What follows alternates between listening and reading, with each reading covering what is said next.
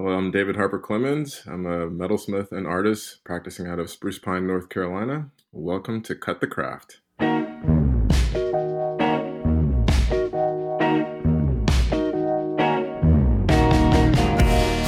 other thing is, I my internet has been sort of cutting in and out a little bit. So if you guys like say something really funny and don't hear me at all, like it's not because I'm a jerk.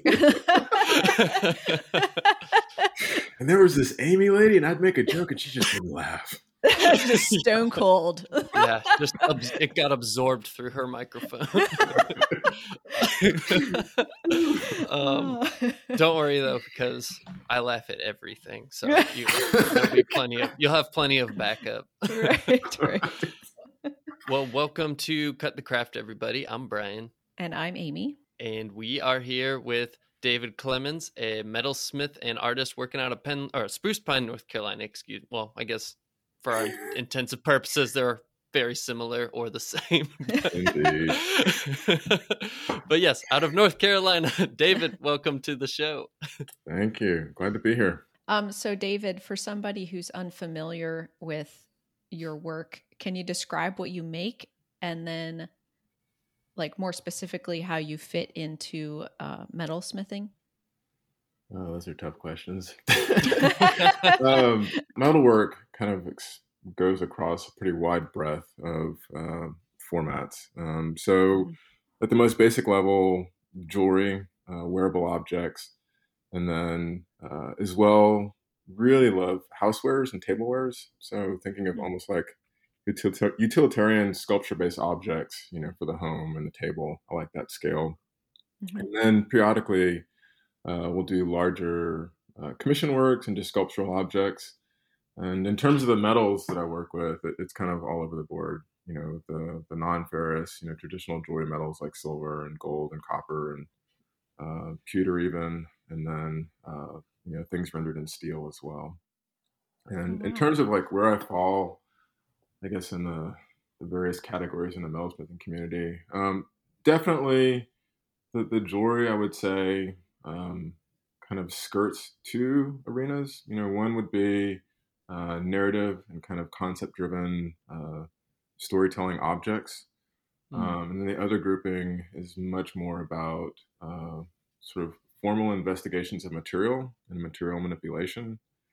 Mm. Um, and I guess that would take the shape of you know found objects, found materials that are then somehow connected to uh, the precious metals in interesting ways.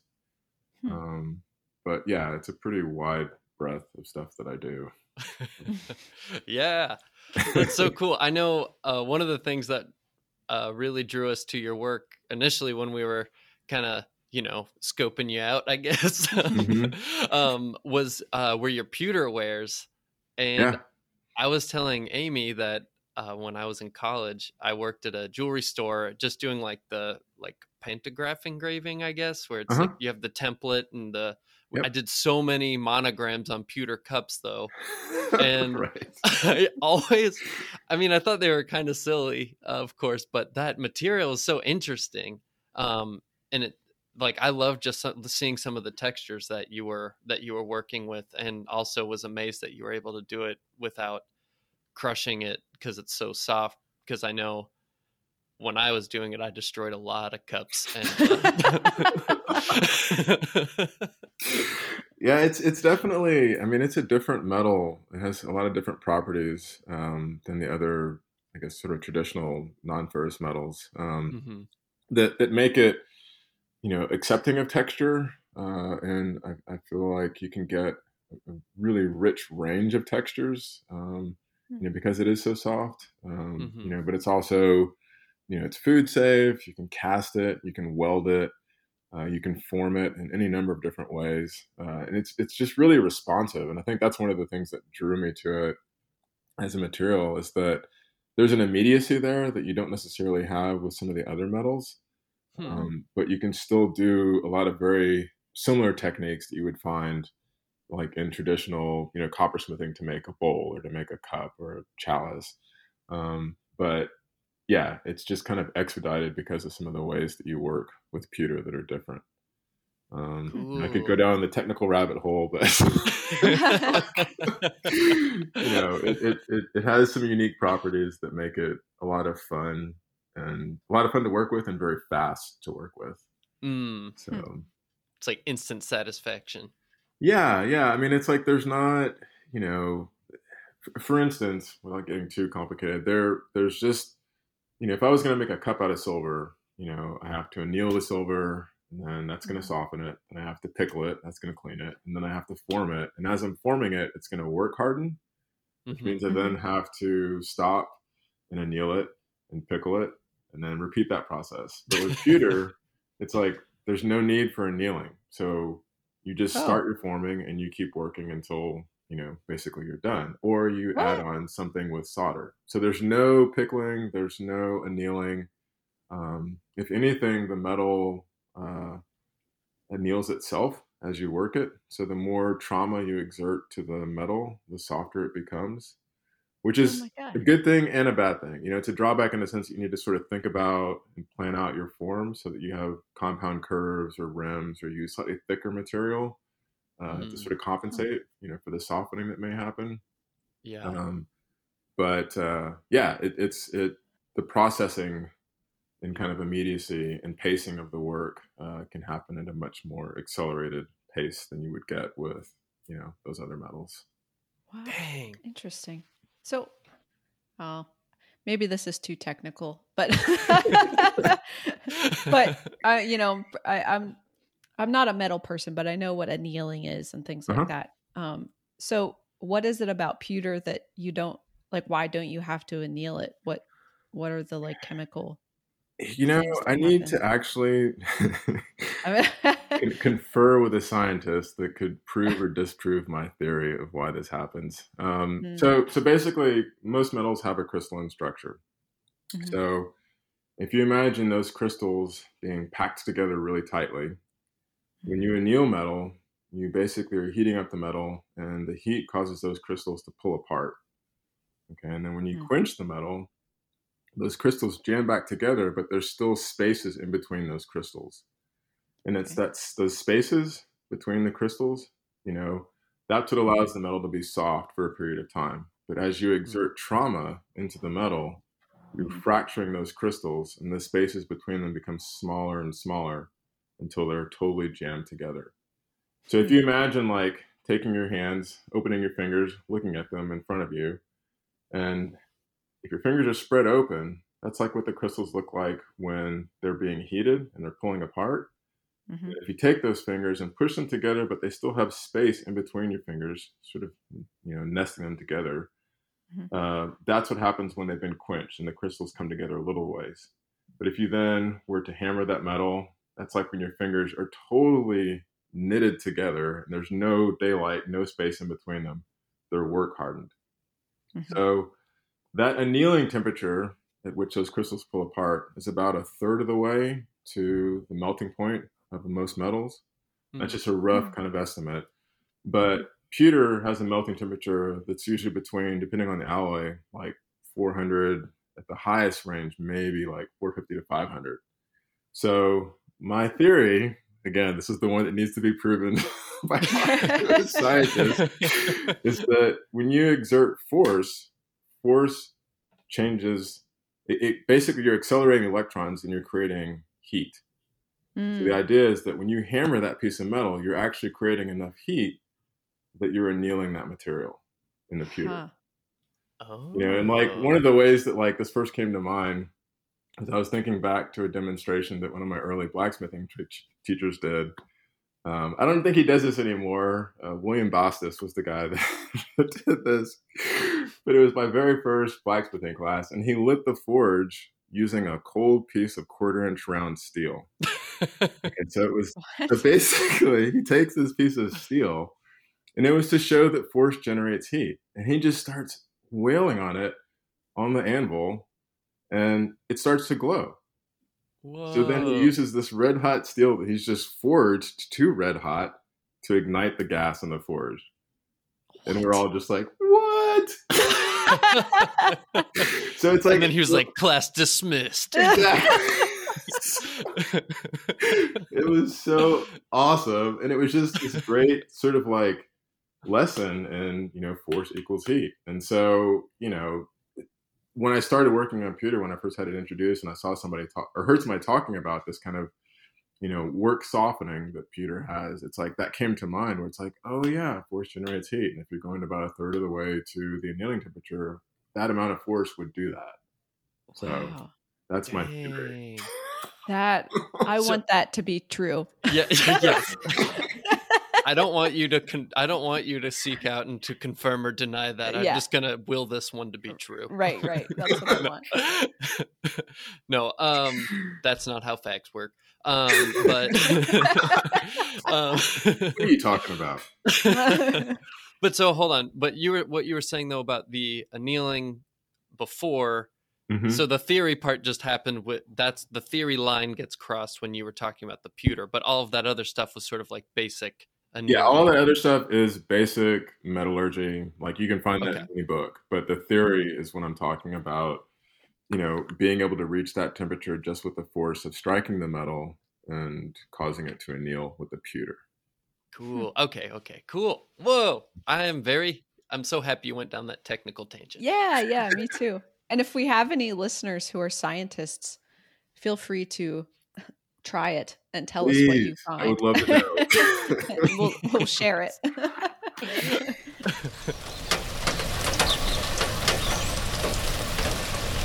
Penland School of Craft is an educational center dedicated to the creative life. Located in North Carolina's Blue Ridge Mountains, Penland offers one, two, six, and eight week workshops in a wide range of media.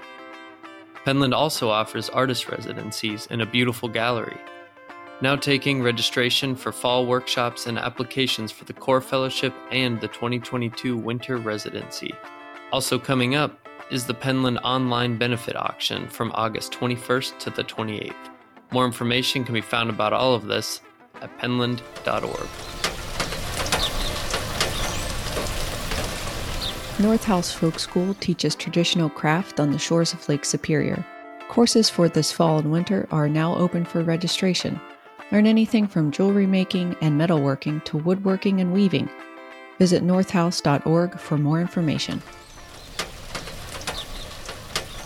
In general, is uh, your material um, sort of guiding the um, the subject matter for your the concept of your project, or do you generally kind of have a project first and then select your material, or is it a little bit of both? Yeah, I, I think it's it's it's most definitely a little bit of both. I think just mm-hmm. given my my background, you know, sort of coming at metalsmithing, not necessarily from like a, a, craft school, but coming at it, I was first introduced to it, you know, in art school, and then mm-hmm. you know pursued some coursework at a local community college that had really amazing, you know, metalsmithing and welding fabrication and blacksmithing, um, and then you know uh, ultimately went to grad school for metalsmithing. But I guess all of that is to say that you know in art school, so much of the way that I worked was about starting with the concept and then you know figuring out how to render that concept in whatever material seemed appropriate. Mm-hmm. Um, you know, I guess where I sort of depart from, I guess that sort of fine art model in the sense of, uh, you know, my materials would be varied. You know, it's like I, I, I really liked a lot of different kinds of metals and they would speak appropriately for certain concepts but not for others mm-hmm. and so where say the material history or its properties you know are most appropriate for that concept that would sort of steer me to use you know that that metal um, and then with the more formal work you know it really is a lot of times based on uh, a material that i'm interested in exploring you know maybe it's mm-hmm uh, nut or you know some kind of acrylic or um, you know some type of wood that I maybe sandblasted. You know, and so there it's mm-hmm. like it's a much more responsive process. I, I look at how I'm manipulating that material and how can I make something in metal that creates this interesting um, kind of juxtaposition uh, with that foreign material uh, mm-hmm. but then also make them connect in a way that, that, that sparks curiosity and seems to somehow make sense, even though it's this kind of weird, you know, fiction that I've just created. right. I feel like this sort of ties in with what you were saying earlier about the um, sort of dealing with like found objects and then precious metals and kind of putting those together and seeing how you can like make it work. I feel like that fits more easily into like a more conceptual piece since there's already this these two things that wouldn't traditionally go together maybe hmm do you ever also explore that with like functional ware as well I guess in terms of, I mean, I, I definitely like to incorporate weird materials into some of that functional ware, mm-hmm. um, you know, when I can. Uh, and and I guess the only limitation is making sure that uh, the connection method or the location doesn't somehow impede the use of that utilitarian object. You know, because it's Mhm. that's the thing. It's like even with some of my sculptural work, in essence, you know, I've designed it so that it can work. You know, so like I've done some teapots that have weird armatures around them. Um, you know, it, it it's ultimately designed to function. Like I've tested it out and want it to function well. So if somebody decides they want to pull it out of their display cabinet and use it, they could. That, that Mm. most likely won't happen because it's end up like going into collections somewhere. But right but no, it's like I, I want people to use them, and so yeah, it's like I try and figure out that balance of you know where can I include these materials in a way that um, visually is sound and, and functionally is sound, so that it won't you know like I said Mhm. form an impediment to really being able to enjoy the use of whatever that thing might be. dang you're such a thoughtful person. I love it I had good teachers. i mean they're very important. Um, they are you know it, it you know i say that and it's like it's it's really you know it's it's a very earnest comment because i feel like you, you can you can come to you know a practice with you know certain insights and certain kind of inspiration um, but i think having the right kind of teachers really guides the way that you learn to uh, break down the subject you're working with break down Mm. how you can you know convey the information through material um, and just help you to kind of shape those the the structure structure the questions that you're asking of whatever it is you're doing and i, I feel Mm. like that's really important so yeah I, I i feel like i had the desire to do a lot of these things whether it was metalsmithing or illustration or whatever but you know some of the ways that i was probed and sort of you know questioned by the instructors really you know i'm thankful and appreciative for the guidance they gave me and you know the lessons that i learned so. So good. Um, so you mentioned before that you um, had been in the art department. Uh, can you can you tell us, as far as your career is concerned, how you made the transition from teaching in the art department to craft work? um i feel like i'm still there um you know it's like i we moved out to north carolina um not quite three years and i've been in this studio uh for almost two and a half years and i feel like last year was just kind of a wash but Mm, um Right.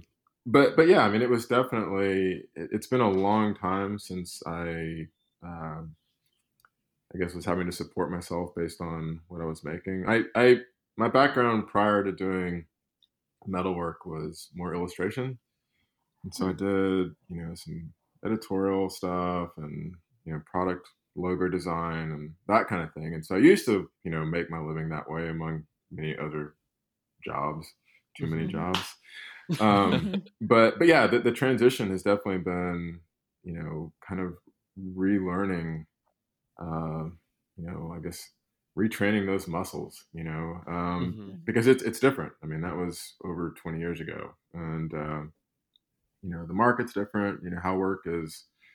Um, you know the, the way that you advertise things. I remember having to like you know schlep portfolios around and Mhm. take them to you know uh, art directors and say, you know, would you like to use my work? And I was awful. So, Oh, you know, now it's like you can Yeah. you can do all this stuff, you know, online and um but you know, and it's also that that sort of um you know, no longer having that kind of safety net. You know, like when when I was Mm. teaching, um, you know, I, I was still making work, and you know, I didn't worry so much if the work didn't sell. You know, it's like I always had this other income that you know, kind of kept things stable, and um, mm-hmm. and and so to a certain extent, that was liberating because I could really just sort of deep dive into something that was really off the wall um, because it, it didn't mm-hmm. matter if it mm-hmm. sold.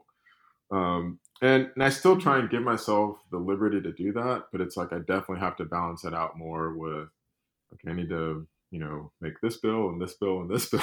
so, right. You know, it's it's it's trying to sort of figure that out and uh, you know kind of decide what it is I want to make. You know, it's like I, I in sort of making that transition, it's like I knew things that I didn't want to do. You know, I didn't want to do necessarily like full on production work where I'm doing, you know, runs of hundreds of the same sort of thing.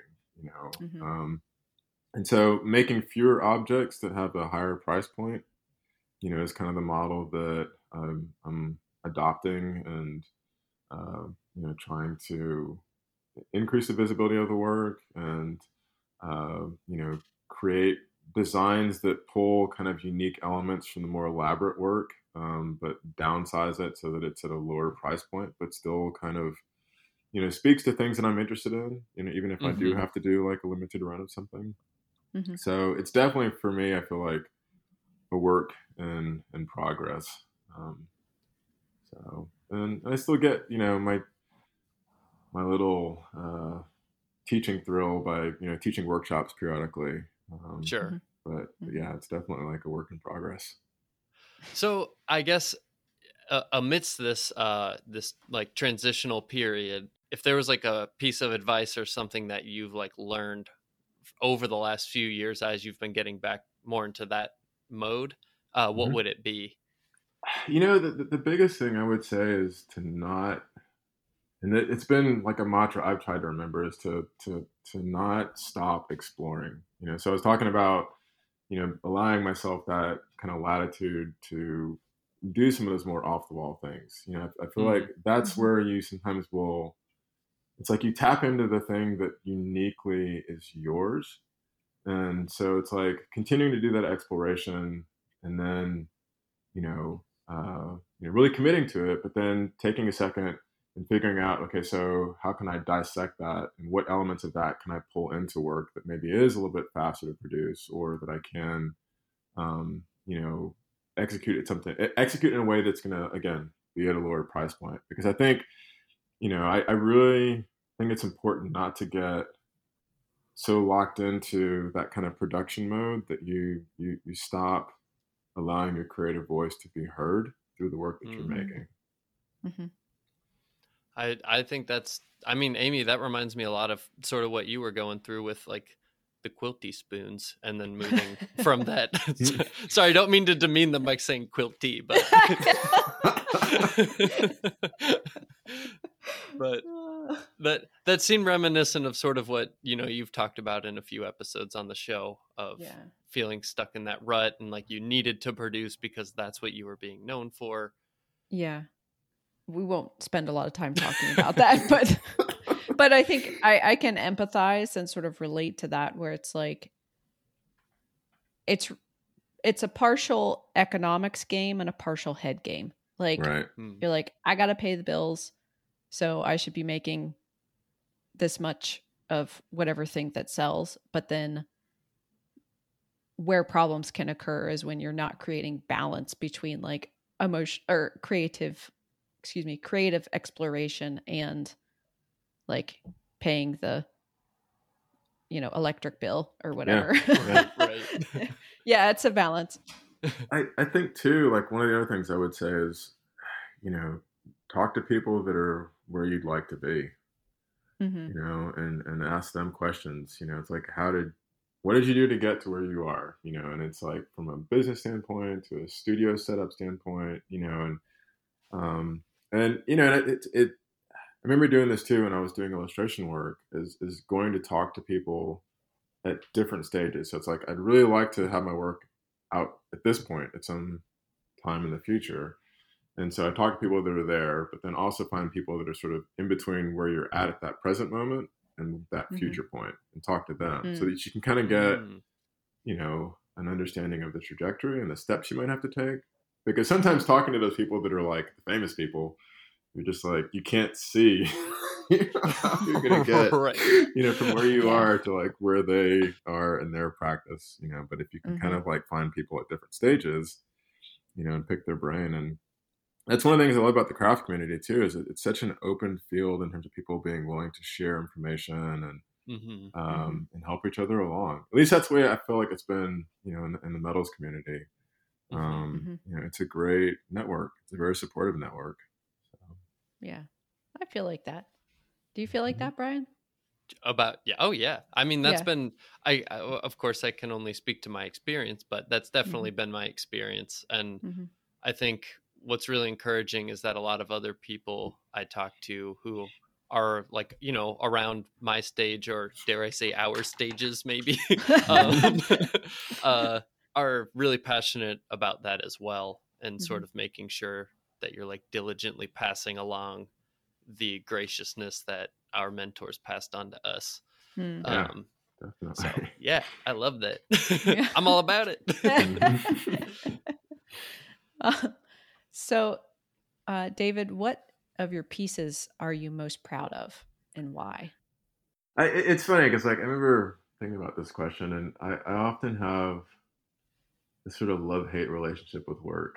You know, you're really excited when you first start it, and then you get into it, you're just like, "What am I doing? This is insane." and you know, and then it's sort of like you kind of warm up to it a little bit, and then when you get done, at least when I get done, I'm just kind of like, okay, I'm done. I need to put it away for a while. You know, sometimes the pieces get done with you before you get done with them. Totally. but but no, I mean, I, I think that you know, I, with distance, I always you know have a, a, fondness for the pieces. You know, even if they were a very you know sort of they were a trial to make, I, I still find a fondness in, in them when I look back. But I would say one of the pieces I've, I've really uh, enjoyed making um, was there was a bread basket that I made uh, actually shortly after I moved out here, and one it just combined a lot of different uh, materials and techniques that I enjoy. So there was some forging, there was some fabrication, there was some etching, uh, there was raising. Um, mm-hmm. And so, just the, the, the kind of overall process was a really great experience. Um, and then it was also in a grouping of pieces that I, I feel like, um, for me, I, have always been interested in making work uh, that has some kind of social or cultural commentary. Mm-hmm. And mm-hmm. so this piece kind of fell fell into that group grouping of work. And uh, so I like the message that it has, um, you know, but again, sort of going back to those materials, you know, when I when I work with pieces that have this kind of social or cultural commentary, I want there to be, I want that to be one level of access, but then the materiality and the visuals become other levels or points of access. So it's like even if somebody doesn't necessarily get the specific message, there's mm-hmm. still this form that they respond to physically, and there's the visuals that are there that make it an enticing thing to look at. And you know, when they come up closer to look at it, there's new things that get revealed as they look at it. And mm-hmm. That's so, yeah, cool. the, the the the bread basket that I did um, called the Overlooked um, is a piece that I really like that I've done in the last couple of years. Cool.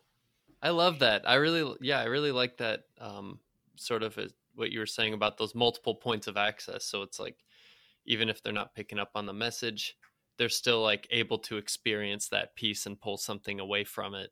Mm-hmm. Um, and it seems like it's sort of those different things also guide you towards the message too as you become like more engaged with it. Yeah, definitely. This guy told me the other day about going to a codependency group therapy session and realizing he was thinking about asking people out there. Now, there's a couple things to unpack here. For one, I'm skeptical about whether or not a codependency therapy group can even exist without naturally furthering codependency. But another thing worth noting is that this guy benefited from being there at least by realizing that he was trying to continue his old ways in the very place he brought himself to try and change them. Now, these two views make for a dilemma. But there's good codependency out there, when it isn't people. like sitting on one half of a long chair you're making so you have the best angle for sanding its other half. Or even if it is with people. If it's openly communicated and there's set boundaries and transparency, is it really even codependency anymore? Or does it become a relationship of collaboration, like Windsor chair makers sitting, talking in Windsor chairs? Shout out to Amy for that image. I saw a show the other day where a girl who has seizures was imitating having a seizure so she could train her dog for when she actually has a seizure. Acting out having a seizure not only helped train her dog, but also helped her better see how people react and feel when she's having a real seizure. Is what it's like as close as we can get to what it is for some things? If there's a blurry line in between, is it a line? Or are your eyes bad? Understanding yourself and what you're working with generally takes an indeterminable amount of time, but lands like an epiphany. Unless you plan through care and joy. Aspen Golann is a woodworker and furniture maker in Penland, North Carolina, who has a joyous and contemplative personality so tied to her craft that abstract notions and larger questions naturally come up. Won't you join the Cut the Craft crew next episode as they explore mental and material natures through Aspen's thoughts and practices? Epiphanies abound. So if you need them, you can depend on us. So I heard about the last part with the different materials that you used, but then I didn't hear like why it was like conceptually important. Like the whole the whole premise behind the piece and uh, the the series, I'm, I'm wanting to do additional pieces in that series of bread baskets. Um, and uh, this first one was called the Overlooked, but it's really about a lot of different communities of people that Mm, uh, work in capacities that improve um, our quality of life, mm, uh, but that are oftentimes kind of not really considered or valued um, in the way that they really should be um, mm, for the work that they do and sort of seeing them as human beings. mhm, Uh, and this particular one, a lot of the symbolism in the object, uh, the way that the handle of the basket sort of comes over in an arc um, over the bowl of the basket and then comes along the back of the basket and becomes like the tines of a rake. And then the bowl of the basket itself is shaped like uh, leaves. And so it's meant to sort of reference um, like yard work. And mm, that's where, you know, I kind of got the initial idea for the piece was um, having a neighbor that saw me raking leaves in the yard uh, offered to let me borrow their Mexican. Oh, Oh, And, no. um, what? You know, it was just kind of like taken aback, but was just like, I'm just going to keep raking my yard. And it, and it was one of those things where this person, you know, meant no ill offense. hmm It was just sort of a matter of fact thing for them. But it's like, it was just the idea that these people that work for them and their lawn crew would come in and just make their lawn look beautiful. And, you know, this person didn't have a name. You know, Mhm. it, it was the person was being referred to almost like they were a tool hanging in the shed. Right. Right. Yeah. And uh and so, you know, I wanted to make a series of pieces that somehow address this. And yeah. so I started thinking about, you know, these people that, you know, sacrifice their their bodies, you know, to sort of do this. And that kind of led me to um, you know, uh, you know, being, you know, growing up Southern Baptist and, you know, hearing about, you know, Christ giving up his body and, you know, hmm uh, getting your, your little sip of wine and, and piece of bread. And, and so it, then it also started tying into, you know, looking at what bread, how bread has served so many different cultures throughout history as a sustaining, you know, food Mm. and you know all the different service implements that surround bread and so it became this kind of like okay here's the way that i can you know uh, speak to this specific you know service of, of bread and you know then bread becomes a sort of metaphor for these people and their sacrifices and that's where you know like i said i kind of settled on the object of making a bread basket was you know um, just because of wanting to kind of reference the sacrifice to sustain others hmm and um, you know so yeah that's where that piece kind of came from Wow. Yeah. That's really powerful. thank you Yeah. Wow. Um, so can you tell us about like any other themes that you have explored in your work that you feel you know that are important? Um, I mean, I would say something that, you know, frequently comes back up is just, um, you know, how identity is constructed. You know, I I look a lot at, you know, social and cultural um, in, influences, you know, things that impact Mhm. how we see ourselves and how we create an understanding of self and, Mhm. you know, how that self uh, relates and is understood by, you know, the surrounding population. And so Mhm. those are definitely themes that come up. Um, sometimes much more emphatically than others. Sometimes I feel like it can take on a more abstract, um, you know, kind of exploration where there there's some kind of central element that's being poked or prodded or explored by an external structure. Um, and then other times it may deal more specifically with like recognizable, you know, symbols from you know pop culture. Mhm. Um, but you know, those are definitely themes that I feel like you know, even when I'm doing the more formal work, are always kind of running around in my head. Um, and it, it takes me a little bit longer, I think, to uh, decipher the best way to present some of those ideas Oh, um, I was because I just feel going like ask about that. yeah I, well I feel like it's important to like I have to have enough distance that um, I can better orchestrate the emotional response I'm trying to create in the viewer Mhm. um, you know because it's like I, I I feel like I've just now gotten to the point where you know some of the things that we all bore witness to over the last year you know, I have a symbolic language that I can use in objects to tell some of those stories um, from my perspective. And, and, it, and it's always been important to me that it's like, I don't, it's like, yes, there may be a degree of generalization in, in some of the topics in terms of how I deal with them, but it's like they all come from uh, my internalized experience of those events or actually Mhm. having lived through those events.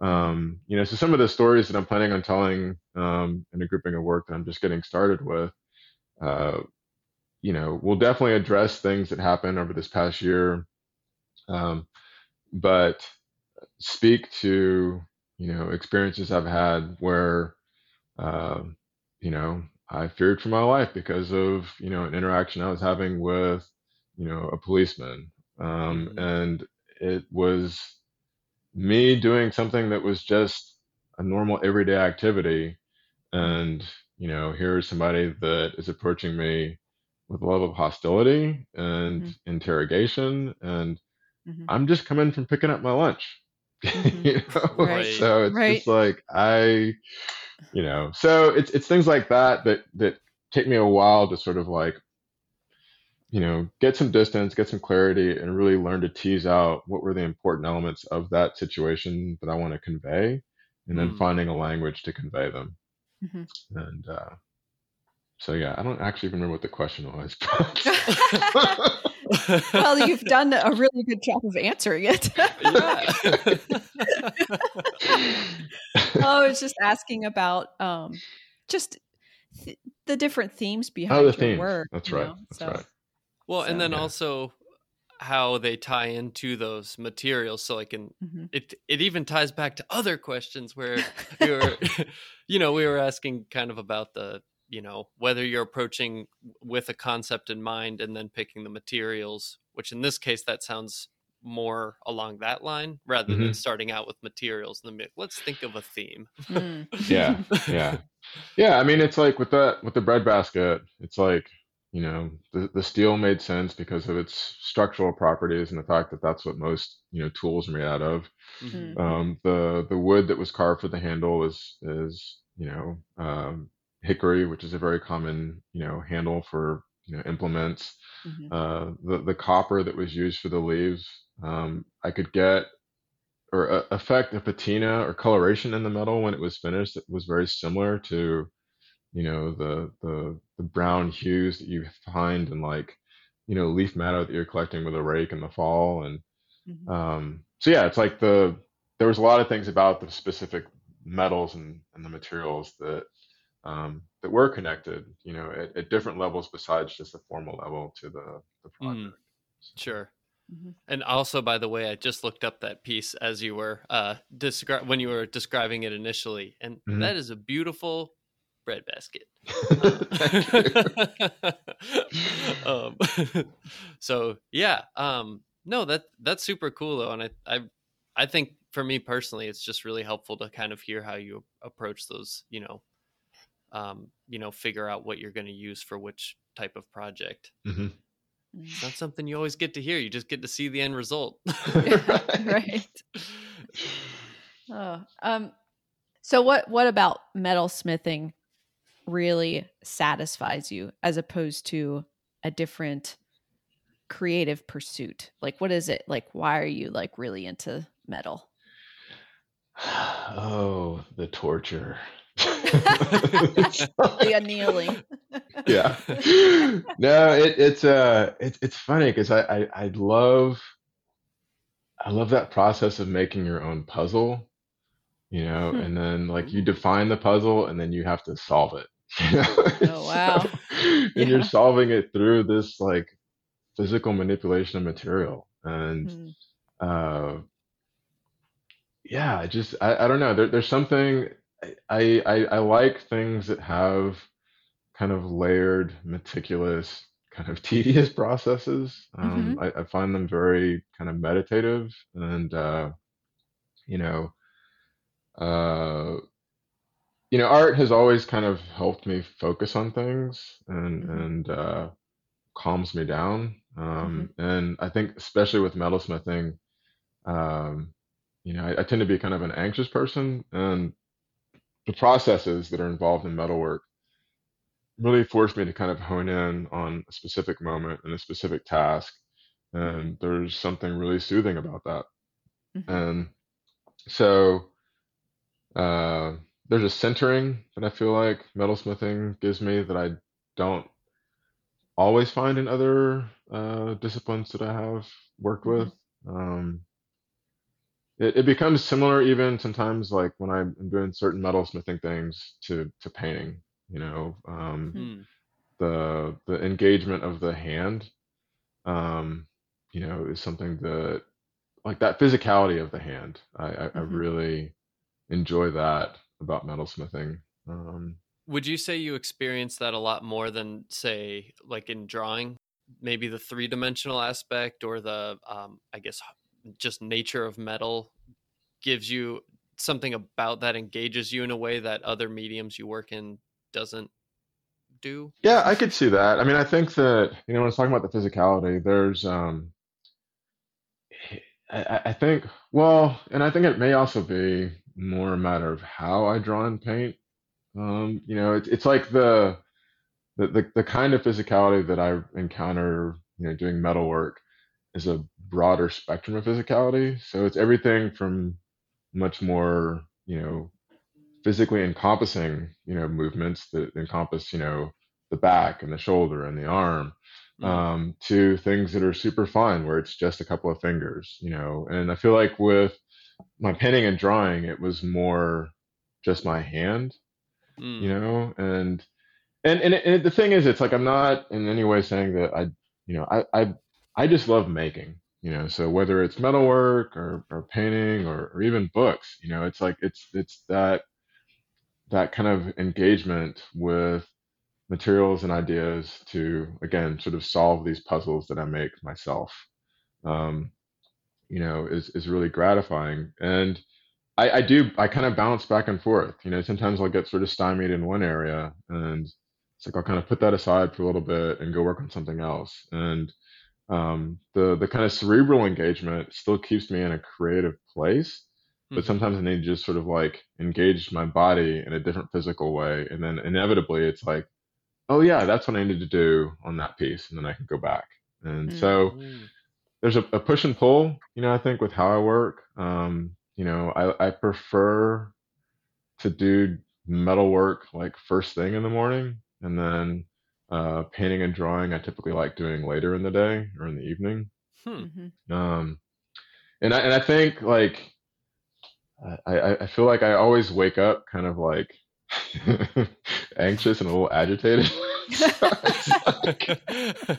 it's it's easier for me to sort of like direct that energy into something like metalwork than it was with with painting and drawing. You know, it's like when Mm. I if I was doing a more elaborate, you know, painting or drawing, if I start it in the morning, a lot of times I realize it's like there, there's an aggressiveness to mark making sometimes that you know I have to figure out how to sort of blend out over the overall composition.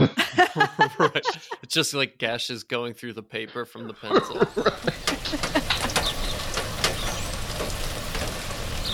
North Bennett Street School is still taking applications for all of their nine full time training programs. The fall semester begins September 13th.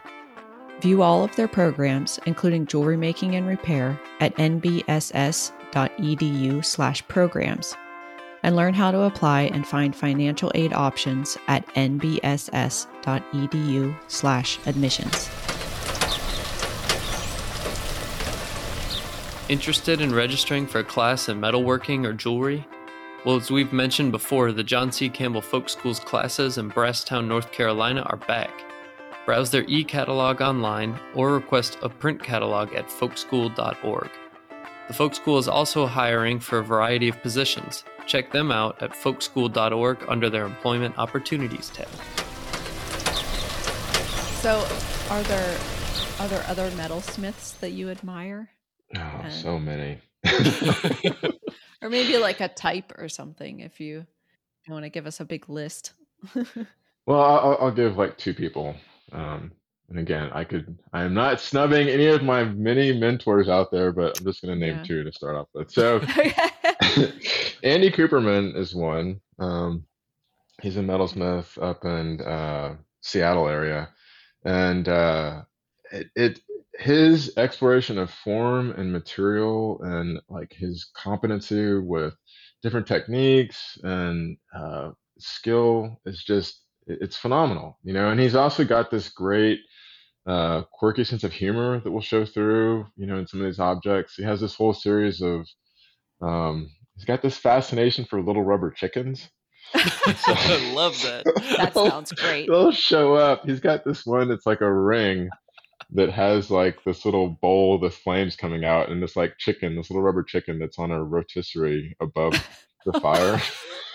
so, you know, so he can do that, but then he can make these really sophisticated and intricately textured and forged and fabricated gold pieces with unusual stones and Hmm. unusual materials like buttons or Mm, uh, porcupine quills, um, Hmm. rattlesnake rattles, wow. and so it's just this really, um, it's exciting, it's playful, um, and it's so well crafted. You know, I just I love that you know aspect of what he does. Mhm. Um, You had and then rubber chicken. yeah, you know my my metal mother, you know Helen Shirk, you know she uh, is another person that just has such a wide range of, of different styles of work that she's doing, you know, um, from really large, elaborate, and colorful vessels um, to, you know, more recent work, which are these intricately cut uh, steel jewelry pieces. Um, Hmm. and, and just Wow. seeing the, the grace with which she uh, handled a, a teaching career that spanned decades. I mean, she started working at San Diego State in the 70s and left in like the early 2000s and uh, you know the number of people that she's sort of provided to the metalsmithing community at large is is phenomenal and uh and just the longevity of her career you know Mm. um just yeah you know it's like I, I felt honored to have had the opportunity um to work with her in grad school Wow. it was amazing That's, yeah, you weren't lying about having good mentors. So, uh, David, is there anyone outside of metalsmithing that you admire or have has had a big impact on you?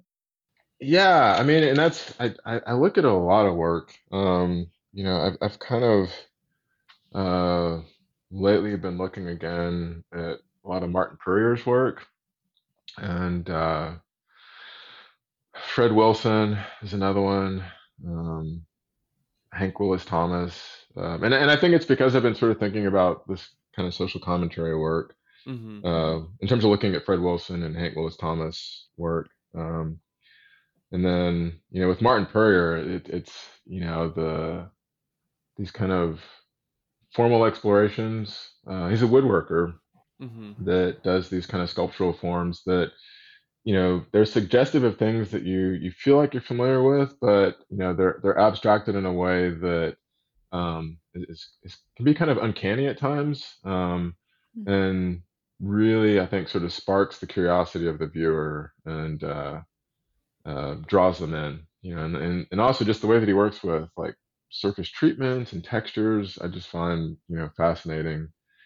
Uh, Fred Wilson, you know, I, I've talked or mentioned before, like the idea of, you know, um, making these sort of fictions by the way that you orchestrate the materials um, Mm-hmm. and the forms you're working with. You know, he sort of takes things that are in existing. This is one body work. He does a lot of different things, but the museum collection pieces that he did years ago, where he will go into an existing museum, reconfigure, you know, objects within that collection to tell different stories Hmm. um, I love that sort of you know manipulation of power in terms of like how you're telling a story through the objects. Um, Mm. it's something that's really fascinating.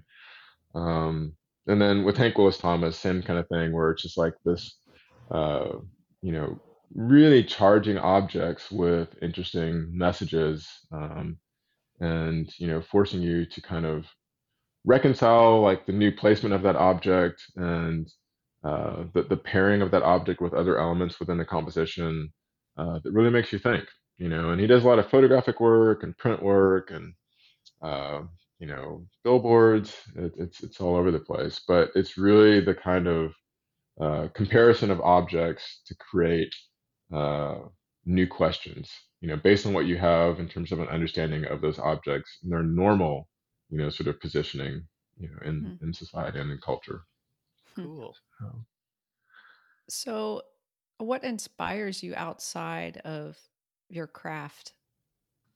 This came up in another interview fairly recently, and it's something that's been like one of the longest kind of running inspirations for me are uh, comics. I love comics. Oh, Cool. Um, and uh, it was, you know, something that helped me learn to read when I was a little kid. Um, and got lured in by some of these artists uh, in terms of what they were doing with imagery.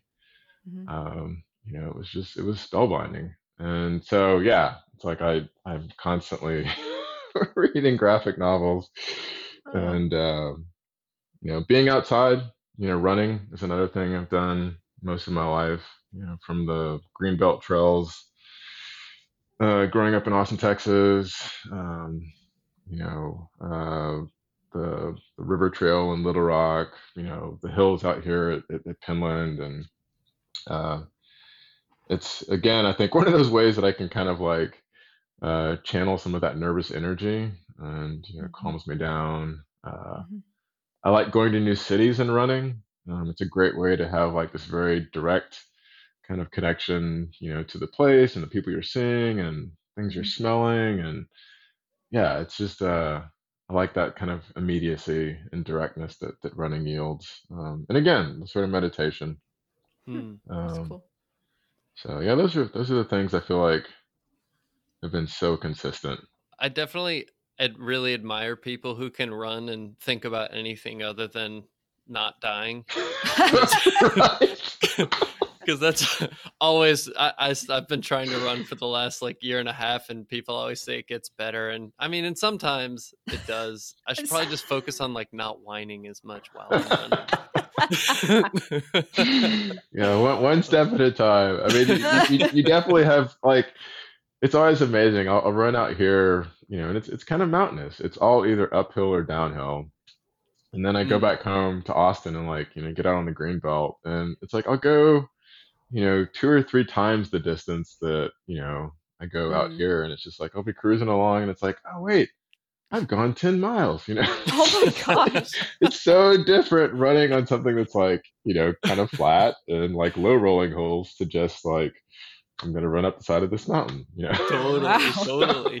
I gotta say, that has never, ever happened to me.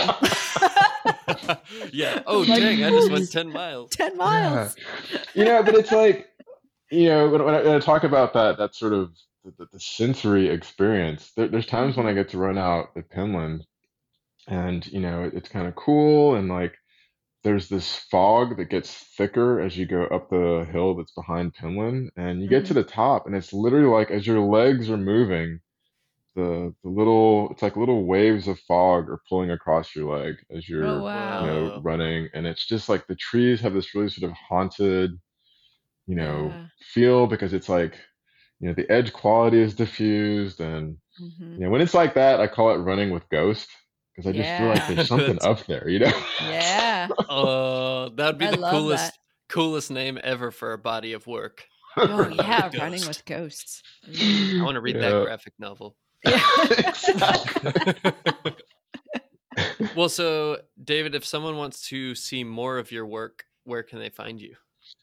um so definitely online um davidharperclemens.com is my website um instagram handle is at harperclemens um, physical locations um, just started working with a great uh, new gallery up in portland uh, day in the life um, if you're in the area definitely check it out some phenomenal wares from a lot of different craft artists um, the yeah, Penland, Port- in Portland, Oregon, right? Por- portland oregon yep Mm. Yes. Yeah. Cool.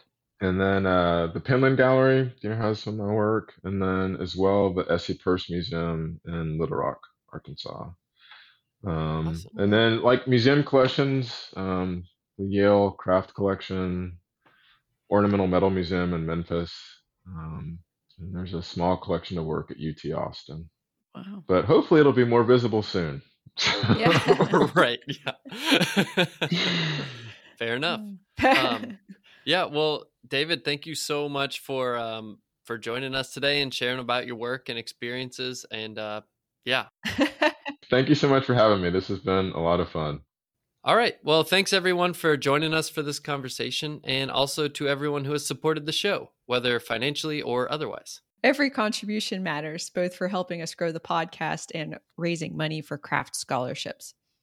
Also, thank you to our sponsors North Bennett Street School in Massachusetts, John C. Campbell Folk School in North Carolina, North House Folk School in Minnesota, and Penland School of Craft in North Carolina. Also, a free way to support the show is to just leave us a rating or review on Apple Podcasts. It helps people find the show, and we really appreciate the feedback. I also really like that how all of our sponsors are have North somewhere in the title of them, whether it's whether it's the title of the craft school or the uh, or the place where it's North located. Oh my god. Everything's North. That's true. I was like, that's not true for like Penland. Like, that's so true. North, everything. Even the ones in the South are in North Carolina. Um, anyway, if uh, if you'd like to see more images of guest work or stay up to date on other happenings, such as our class giveaway with John C. Campbell Folk School in Mhm. North Carolina, um, please follow us on Instagram at Cut the Craft Podcast. Also, if you want to see more of our work, both of our accounts are linked in the bio of the podcast page. You can email us at cutthecraftpodcast at gmail.com if you have any questions, comments, or guest recommendations for the show, or even if you just want to say hi. Hello. um, but especially guest recommendations. Uh, we really, really appreciate the help in finding new people. Uh, Mhm. We've loved some of the conversations we've had that have come as a result of y'all reaching out and letting us know who you want to hear from. So thank you and please. And as always, a huge thanks to Brad Vetter for your graphic design, to the High Divers and Luke Mitchell of the High Divers for your help with production. And I really just want to give an extra special thanks to Luke in this episode because he's always so accommodating. Whenever I get him the tracks, um, the edited tracks, he just, no matter what, always gets things to us right on time. And is just a very generous and sweet person and Aw. even just adopted a new puppy that jumped into his car during a rainstorm the other oh day. my god, are you So- serious? yes, just an all-star human being. Uh, so thank you, Luke, so much for all your help with the show. Um, and uh, also, and I hope that uh, this thank you still sounds as genuine. Um, thank thank you to Justin Williams for uh, writing those little tidbits, uh, introducing the next guest every episode. Mhm. And uh, yeah, we really appreciate you taking the time to do that too. Mhm. Everybody who helps this show, uh, we just love you all so much. Thank you. Coming up next, we have an interview with a furniture maker and artist, Aspen Golann. So, to get a little glimpse into our conversation, here's a little offcut. Thanks for that one, Umble. Yeah. Thanks again for joining us. See you next time. So, in order to be playful, like these shorter term um, pieces in their entirety, so those like my brush work, like make these brushes, um, and so Mhm. those pieces take you know anywhere from a day to a week to finish. Mhm. So it's much easier to maintain a sense of playfulness during that time period. And then the image work, I typically include imagery in my um, furniture pieces, either through glass or um, marquetry or other kinds of inlay or traditional um, decorative processes.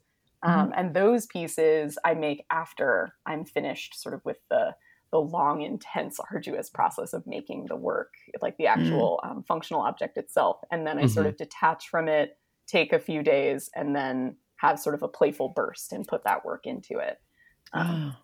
yeah, my my one of my mentors, Peter Galbert, who's a uh, Windsor chairmaker, said this thing that I really love um, that the process of iteration needs to be painless um, in order to make new and interesting work.